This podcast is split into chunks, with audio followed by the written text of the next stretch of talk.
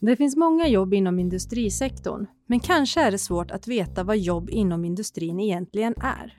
Alexander Bråhammar jobbar på Arbetsförmedlingen med projektet Fatta kompetensen och i det här avsnittet berättar han mer om branschen. Det här är Arbetsförmedlingens jobbpodd med mig, Priya Eklund. Välkommen till Arbetsförmedlingens jobbpodd, Alexander. Tack. Du jobbar inom ett projekt som heter Fatta kompetensen. Precis. Kan du kort beskriva vad det är för någonting? Det är ett projekt där vi jobbar med att titta på hur vi kan göra vägen för nyanlända i Sverige till jobb mycket kortare och visa hur arbetet ser ut i Sverige och hur man kan ta sig dit. Mm. Och nu vet jag att du har ju lite fokus på just det här med industrin. Exakt. Finns det jobb inom industrin idag? Det är därför jag har ett fokus på industrin för att det finns så mycket jobb. Och företagare säger att vi kommer att växa ännu mer om vi får in fler anställda. Mm. När jag hör industrin, eller industrijobb, då har jag en bild av det eh, som säkert eh, stämmer till viss del, men till viss del inte. Kan du bara berätta för mig, vad är egentligen, om man säger industrijobb, vad kan det vara för någonting? Ja, vad kan det vara? Det kan vara allt möjligt, för det är som du själv säger väldigt brett. Och det jag har lagt fokus på är eh, tillverkningsindustri. När man, när man gör en, någon form av produkt. Och mer specifikt har jag tittat på verkstadsindustri. Där det jobbar mycket med metall och det gör produkter som, eh, som fabriken levererar helt enkelt. Mm. Det kan vara innebära att du svetsar, att du styr stora maskiner eh, eller att du monterar någonting. Det här är alltså inom tillverkningsindustrin. Ja. Vad finns det för andra typer av industri i Sverige som kan vara aktuellt? Liksom? Vi, vi har ju pratat om textilindustrin. Nej, det är inte så aktuellt Nej, i Sverige, det men... var ju aktuellt för 50 år sedan. Mm. Men vi har ju även en stor köttindustri som också är, det finns mycket jobb inom som styckare eller eh, något annat. Eh, och vi har ju även eh, plastindustri som växer och eh, vi har eh, all tillverkning av produkter till bilar, eh, till eh, stora tvättmaskiner. Det är, Sverige är ju känt för att leverera hög kvalitet på det man tillverkar. Och just nu går det ju väldigt bra för all tillverkning i Sverige. Mm. Nu om vi pratar om tillverkningsindustrin då, där, där man har sett att det finns väldigt mycket jobb idag. Vad för arbetsuppgifter kan det handla om? Det kan handla om att du är en montör. Du jobbar då ofta på ett, eh, ett löpande band som man kanske har sett på filmer när något byggs ihop. Det, eh, eh, och då har du en funktion att du kanske monterar just en insida på en dörr. Eller du monterar ett antal kablar i en viss maskin. Och då jobbar man som montör. Eh, något annat som man också kan jobba som är då operatör. Då styr du maskiner som gör någonting. Det kan vara att man styr en eh, kantpress.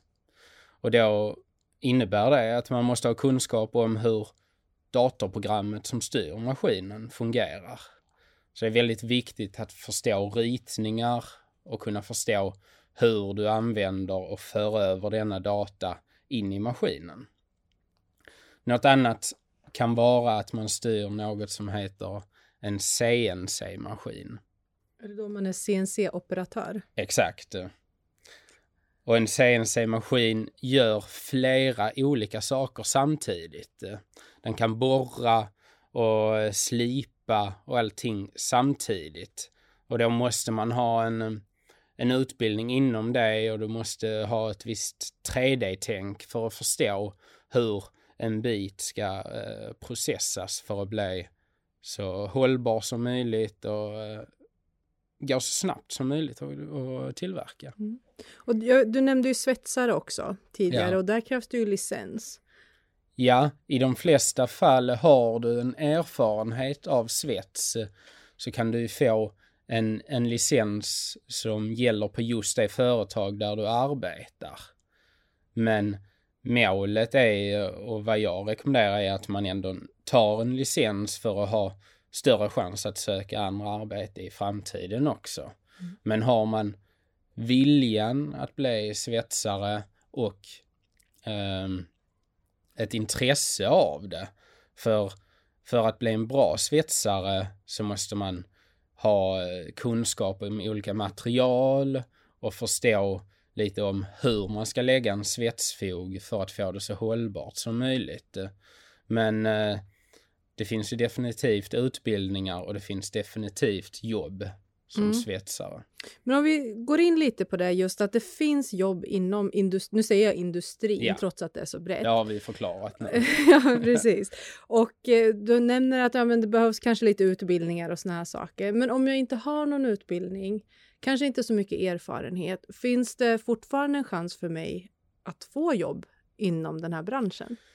Ja, och det är det jag försöker visa i, i mitt projekt. Eh, att bara du har viljan så kan det gå väldigt snabbt. Eh, du kan till exempel ta kontakt med din arbetsförmedlare och berätta att jag skulle vilja jobba som montör på en industri.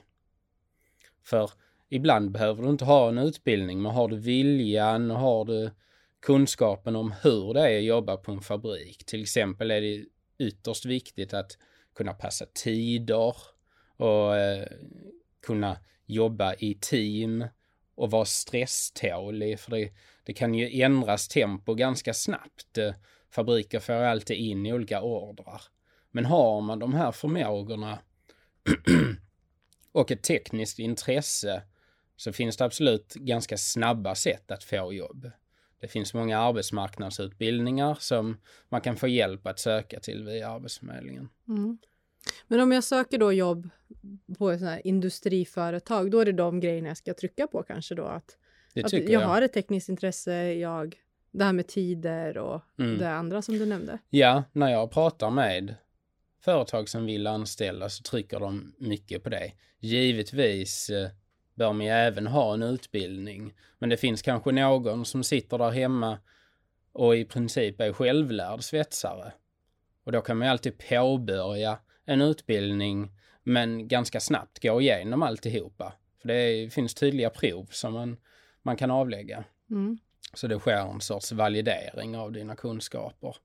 Så det finns många vägar att gå, men återigen punkterar jag att det är viljan att jobba med det som är det viktigaste. Mm.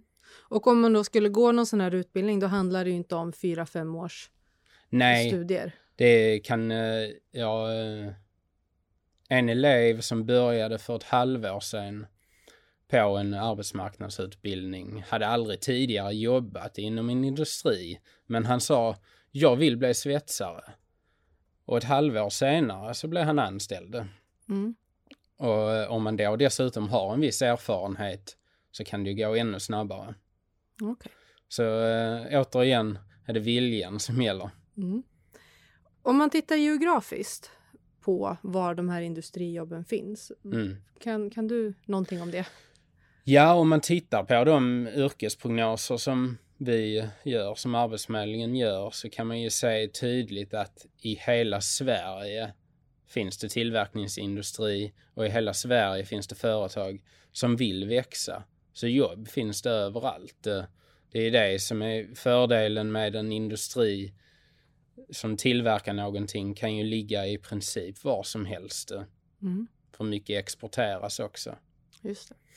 Du, jag ska villigt erkänna att jag kanske har lite fördomar kring jobb inom industrisektorn. Och jag tänker att du ska få ja, men, säga om det är sant eller falskt. Ska jag bekräfta dem? bekräfta eller dementera. Ja. Ja, men, eh, det är ett tungt jobb. Det är tungt och slitigt. Det kan vara tungt, men det är oftast inte det. Eh, det är ju jätteviktigt för den som driver företaget att personalen stannar kvar där. Så det finns ju alla hjälpmedel. Du kan inte stå och lyfta en plåt varje dag i åtta timmar. Eh, för då skadar du dig. Så det finns alla hjälpmedel och du behöver definitivt inte gå på gymmet eh, varannan dag för att orka med ditt arbete. Utan eh, bara man läser igenom och förstår hur maskiner fungerar så behöver man inte vara speciellt fysiskt stark. Mm.